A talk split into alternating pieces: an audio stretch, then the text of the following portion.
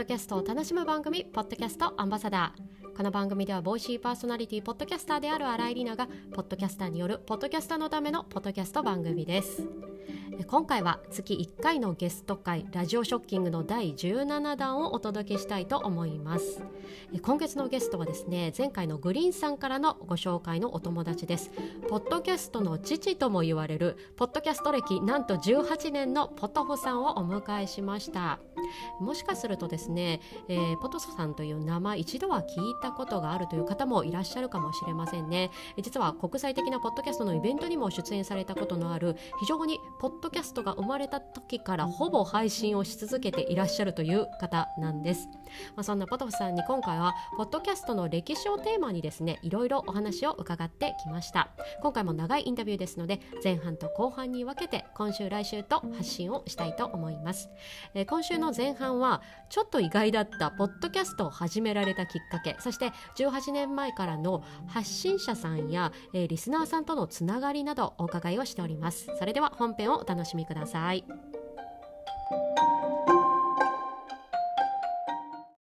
来てくれるかな？いいとも。ありがとうございます。もう元気ないいともいただいたところで、はい、今回はポッドキャストアンバサダー月1回の開催ゲスト会です。今回2022年の7月にですね、お迎えしたゲストは、前回6月にお迎えしたグリーンさんのお友達です。ポッドキャストの父と呼ばれていらっしゃる、配信歴なんと18年のポトフさんにお越しいただきました。今日はよろしくお願いします。よろしくお願いします。はい。いや、あの、これまでで一番元気のいいいいともいただいたんじゃないかなと思ったんですけど。はい、狙いました。はい、ありがとうございます。あの、もう、ポッドキャストね、配信されていらっしゃる方、ポトフさんの、あの、配信だったりとか、お名前、どこかで一度は聞いたことある方多いんじゃないかなと思うんですが、ちょっと簡単にですね、最初自己紹介をお願いできればなと思います。はい、と、そ、そんな知られてないと思いますが、はい。えー、ポトフという名前で、はい、やっております。別に本名は探せば出てくるんですけども。で、うん、えー、そうですね、配信歴18年、まあ、18年目ですね。に、2005年から配信しております。2005年2月ですね。で、えー、っと、もちろんスマートフォンとかがない時代ですね。うんうん、その頃からずっとポッドキャストをやっております。ポトフと言います。えー、メインの番組はマイカップオブティーという番組をやってますが、うん、えー、まあ、関連というかサブ番組がいくつかあったりはします。そんな感じで。でね、はい、ずっといろいろやっております。よろしくお願いします。よろしくお願いします。あの、先ほどもメインのあの番組は、このマイカップオブティーというのっていうふうにおっしゃっていただいたんですけど、今ちなみに何本配信していらっしゃるんですか？番組数自体は。今ですか？あの、はい、なんか、一度やったやつも、もう更新やめてるやつも、消さずに放ってあるんで、ああ。そういうのを除いて、はい。動かしているのは、個人としては3つかな。うん。で、まあ、いつでも、なんか、出たいっていう人がいたら動かせるのが2つぐらいあったりするんですけど。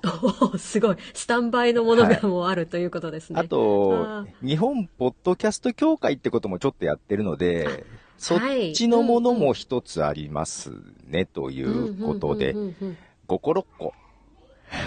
かな。すごいな。いや、あの、これまで最近お呼びしているそのゲストさんも、あの、ポッドキャスト番組一つじゃなくって、いやもう普通に複数やってますよっていう方が本当に多いので、そう。で、しかも、あの、18年目の配信歴といった方はもう本当最長じゃないかなと思うんですけども。はい、ありがとうございます。はい。だから、ポッドキャストの父というふうに、こう、ニックネームがね、あの、聞こえてくるのも、そういう理由だろうなと思うんですが。まあ、それは勝手に言い出したというか、まあ、あの、ポッドキャストの父っていう人がいるんですよね。もともとのポッドキャストの仕組みを作った人が。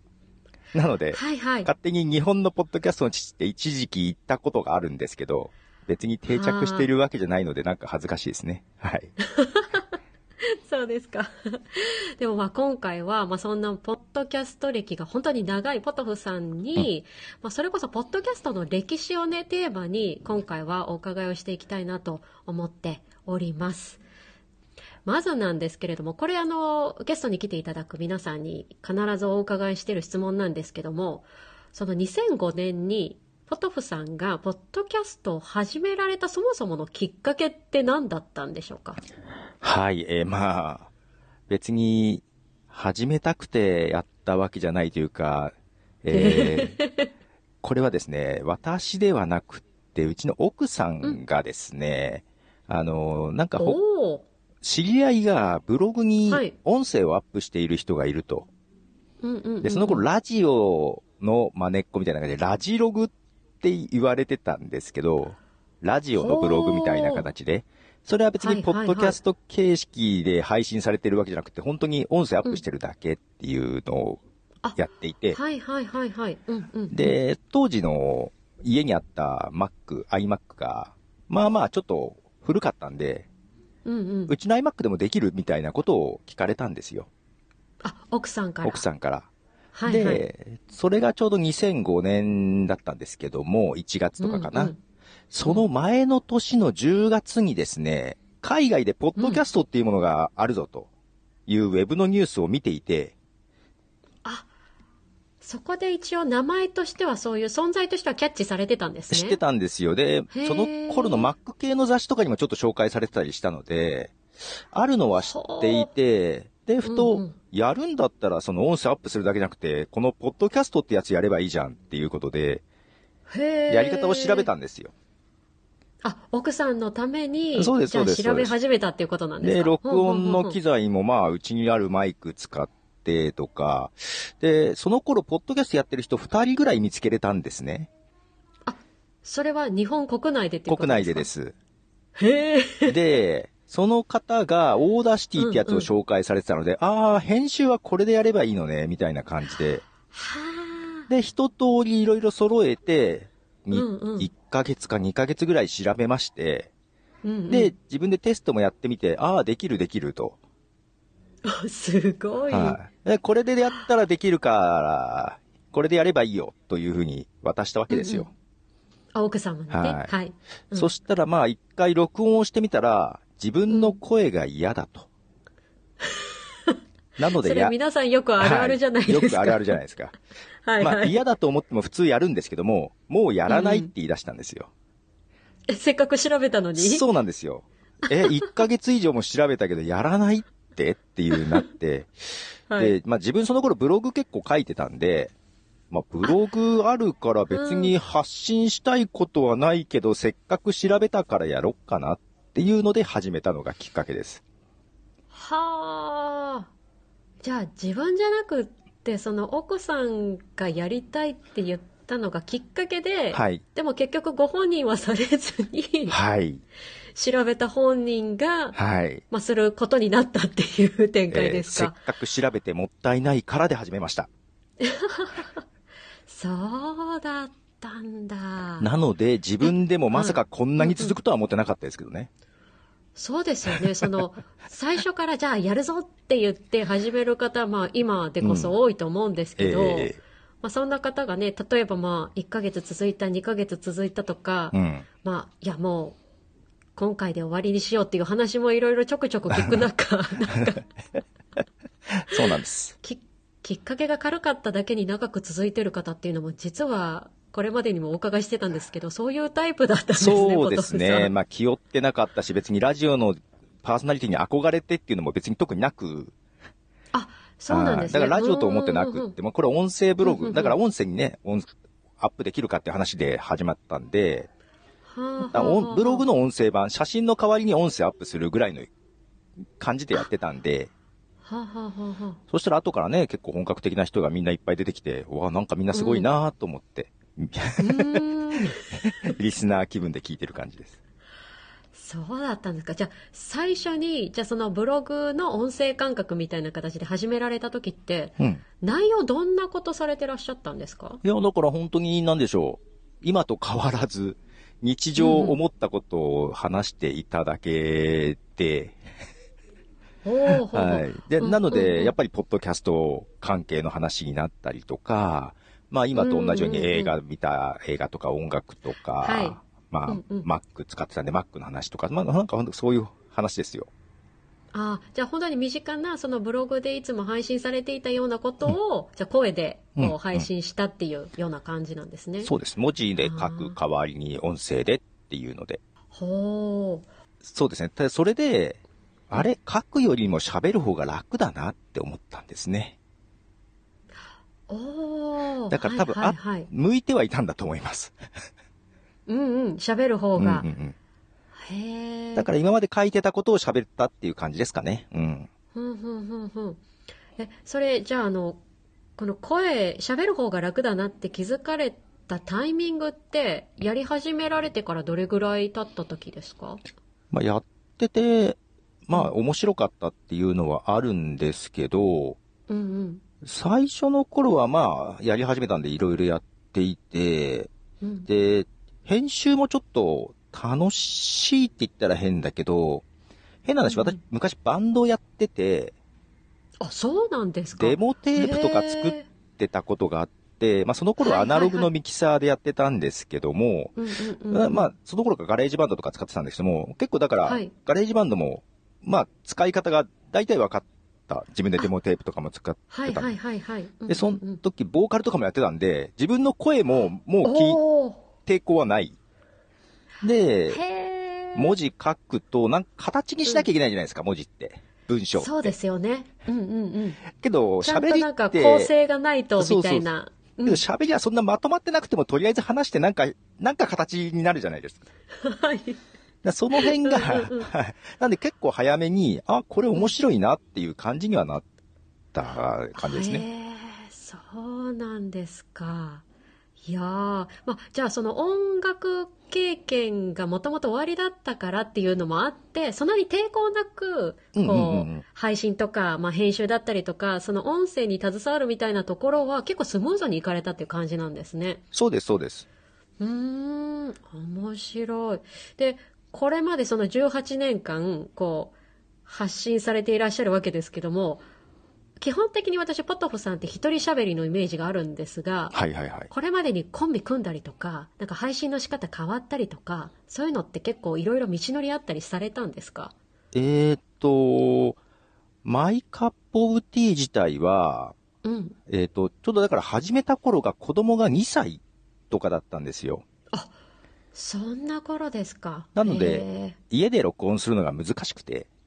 そうですよね。私今4歳の娘がいるんで、はいはいはい、今本当に向こうで静かにしてもらいながら収録してる状態なんですけど。録音しようと思ったら邪魔されるし、うんうんうんうん、かといって寝る、寝てる時にやり出して起きちゃったらまたそれはまた大変だし。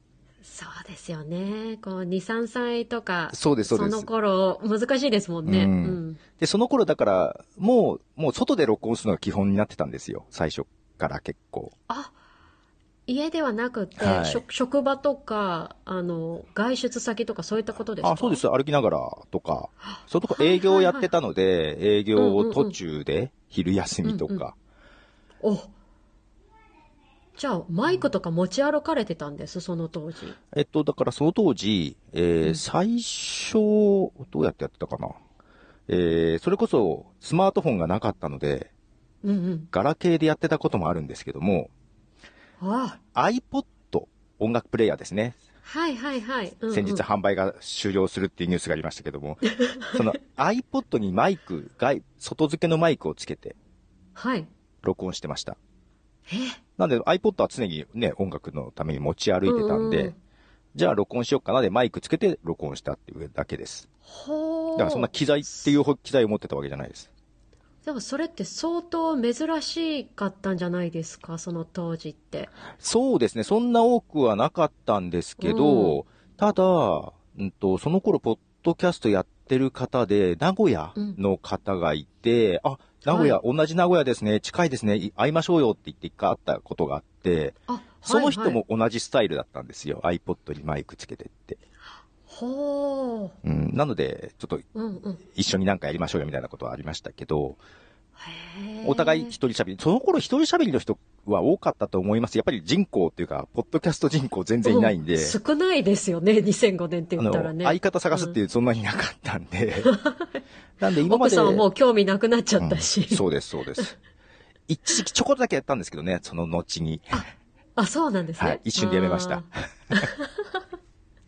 だから、その頃からだからずっと外ロックとかでやってて、うんうん、まあ自分の好きな時に自分で喋るって感じなので、もう本当にずっと一人でやってたのが、うん、シーズン1でやってたんですけど、はいはいはい。えー、14年ぐらいはそのスタイルで、シーズン1が長いですよね。私もこう調べて何年ぐらいかだと思ったら。シーズンってなかったんで、そんな考え方。その当時は。当時は。はいはい。後からシーズンで出てきたんで。うんうん、で、だからずっと一人喋りでやってて、ただ、うん、えっ、ー、と、スマートフォンっていうのが出てきて、で、アンカーみたいなやつが、はい、実はアンカーの前にも同じようなサービスがあったんですけども、もうスマホだけで録音して配信できるってやつがですね。はいはい。それもちょっと使ってたんですけども、えー、 Audioboo ってやつですけど、うん、えー、それがサービスが有料になっちゃったんで、まだ今もあるんですよ。 Audioboom って名前を変えましたけど。はいはい。で、それが無料がなくなっちゃったなーって時に、あ、アンカーはあるなーと思ってアンカーに乗り換えて、で、アンカーが簡単じゃないですか。それこそスマートフォンだけでできる。そうですね。私も今アンカー使ってますけど、ものすごい手軽に録音できちゃいますね。うん。で、アンカーやり始めたらメインのマイクアップオブティーがちょっと更新頻度めんどくさいなってなってきちゃって。お逆にその、個人でやって、まあ、ずっとマイクアップオブティーシーズン1では、その、外歩きながら10分、まあ5分10分話して、曲つけて配信ってやってたんですけど、じゃあもうそれ今を、アンカーで全部やろうと。すると、メインのやつどうしようと思って、シーズン2に変えて、もう1時間2時間喋ろうみたいな感じで、もうは振り切ったんですよ。っていう形で、え配信のスタイルはちょっと変えてます。ただ基本どっちも全部一人喋りでやっていて、もうそれで慣れてるとなんか一人が楽にはなってきているんですけども、けどな、コロナのちょうど前かな、1年間だけですね、3人でやってたやつはあります。はい、あ、あら、一気に3人に。はい。はい、おそれは別の番組でっていうことですか？別の番組です。はい。おで、それはもう1年で終わっちゃいましたけど、はい。あ、そうですか。うん。え、その、じゃあ一人ずっとされてたのと、一時期三人でやられたとの、三人でやられてた時のと、比較して、なんか、あ、どっちがやっぱり好きだな、みたいなのってありましたか？いや、えーと、なので、えー、まあ、ゲストに呼ぶことはあったけども、レギュラーで複数ってないなと思っていて、うんうんうん、あちょっと面白いなと思いながら、ただ、えー、一人が長かったんで、こう、やってると全部自分の思い通りじゃないですか。なんでしょう。あ、そうですね。うん、予想外なことは起きないじゃないですか。自分で話の展開も組めますし、うん、長さもね、あの、自分の調子で決めれるっていうのはありますよね。まあ、もちろん、話そうとしたことが飛ぶってことはあるんですけども、けどまあまあ、うん、自分の思い通りに行くのが、二人ならまだしも参議院になるとコントロールつかないんだっていう難しさと面白さ、両は感じましたね。また別物だなっていう感じで。ああ、そうですよね。うんうん、私もあの、普段一人喋りをしていて、こういうふうにゲストをお招きしたり、で、まあもう一つ今最近始めた平成モノマネ喫茶というまた全然テイストの違う、はい、あれも、まあ毎回違うけど、誰か相手がいるっていうので、うん、結構今私はその楽しさみたいなのを感じてるフェーズですね。なるほど。ああ、けどその3人のはね、は、まあ半分仕事だったんですよ。ああ。はい、その仕事系の配信もされてらっしゃったんですか？そうですね。で、まあまあ、辞めてしまうきっかけにもなったんでしょうが、コストがかかっていて、うん、私名古屋なんですけども、はい。毎月収録のために東京とか横浜に行ってたんですよ。え？スタジオ借りてね。ええー、で、えー、3人なんですけど、仕切り私が全部やらされてたんで、うん。時間も労力もものすごい使われて。労力すごいかかりますよ。あのー、なんで、うん、えー、自分では絶対書かない原稿とかも最初書いてましたし、えー、今回はどういうネタでいこうっていう企画部分とかも含めて全部やってたので、うん、えー、なので、なんでしょう、コントロール効かない、多分、楽しいよりも、ちゃんとやんなきゃとか、うん、毎回次はどうしようとかの方が大変だった。まあ面白いんですけど、うんうん。ちょっと義務感も結構大きくなってきたというような感じ。はい。へえ。え、それされてた当時は、それこそ、まあ今、あの、ポトさんは、あの、名古屋にいらっしゃって、私は香港にいるわけなんですけど、ええ、こうやって、まあ、ズームとかオンラインに関して収録が気軽にできる時代じゃないですか。その当時はやっぱり、実際に行って、リアルタイムでみんないないと収録できないっていうような感じだったんですか？まあもちろん、スカイプとかは全然あったんですけど、うんうんうん、まあ私含め、うん、なんかリモートだとやりにくいよねっていうものばっかだったのもあり、はいはいはい。だから今だとだいぶ慣れてきたんでちょっと違うんでしょうけど、うんうんうん、その頃はやるなら、まあ対面でやろうっていう感じでしたね。3年ぐらい前なんで。うんうん、ああ、そうか。あ、でも私もそうですね。あの、それこそ言ったら変なんですけどコロナのおかげで、逆にこうオンラインでじゃあゲストに来ていただけませんか？みたいな依頼も実はしやすくなったっていう、ですよね、感じがあるんですよね。わ、かりますわかります。そう。だからこうやって、まあ、例えば月1回誰かお呼びするって言った時にも、はい、じゃあズームでしましょうか、じゃあオンラインでしましょうってスムーズにこう話がね、進むので、そういった意味では、一つまあ、コロナの恩恵じゃないですけど、こういうタイミングだからこそできるけ企画っていうのも結構増えたなと思ってたんですけど。うんうんうん、はあ、そうか。だからマイ、マイカップオブティーもシーズン2にした時長くして、うん、ちょっとゲスト呼びたいなと、うん、うん、思ってて、うんうん、最初の頃ゲスト呼んだりしてたんですけども、結構対面でやってるんですよ。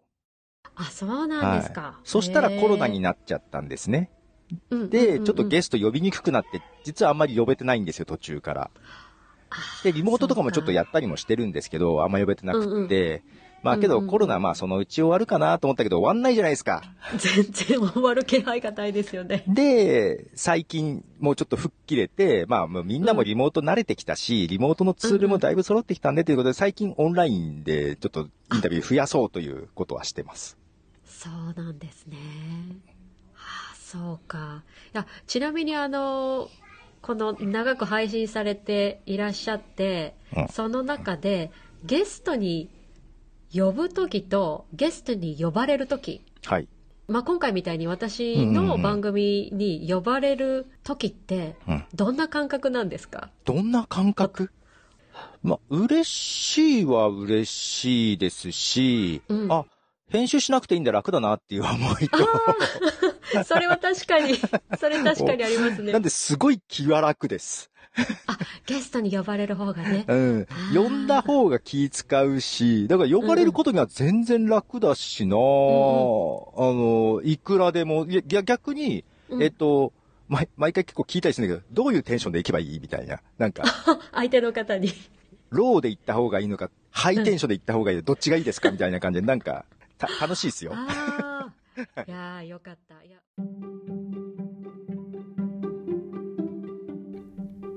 さて前半のエピソードいかがでしたでしょうか？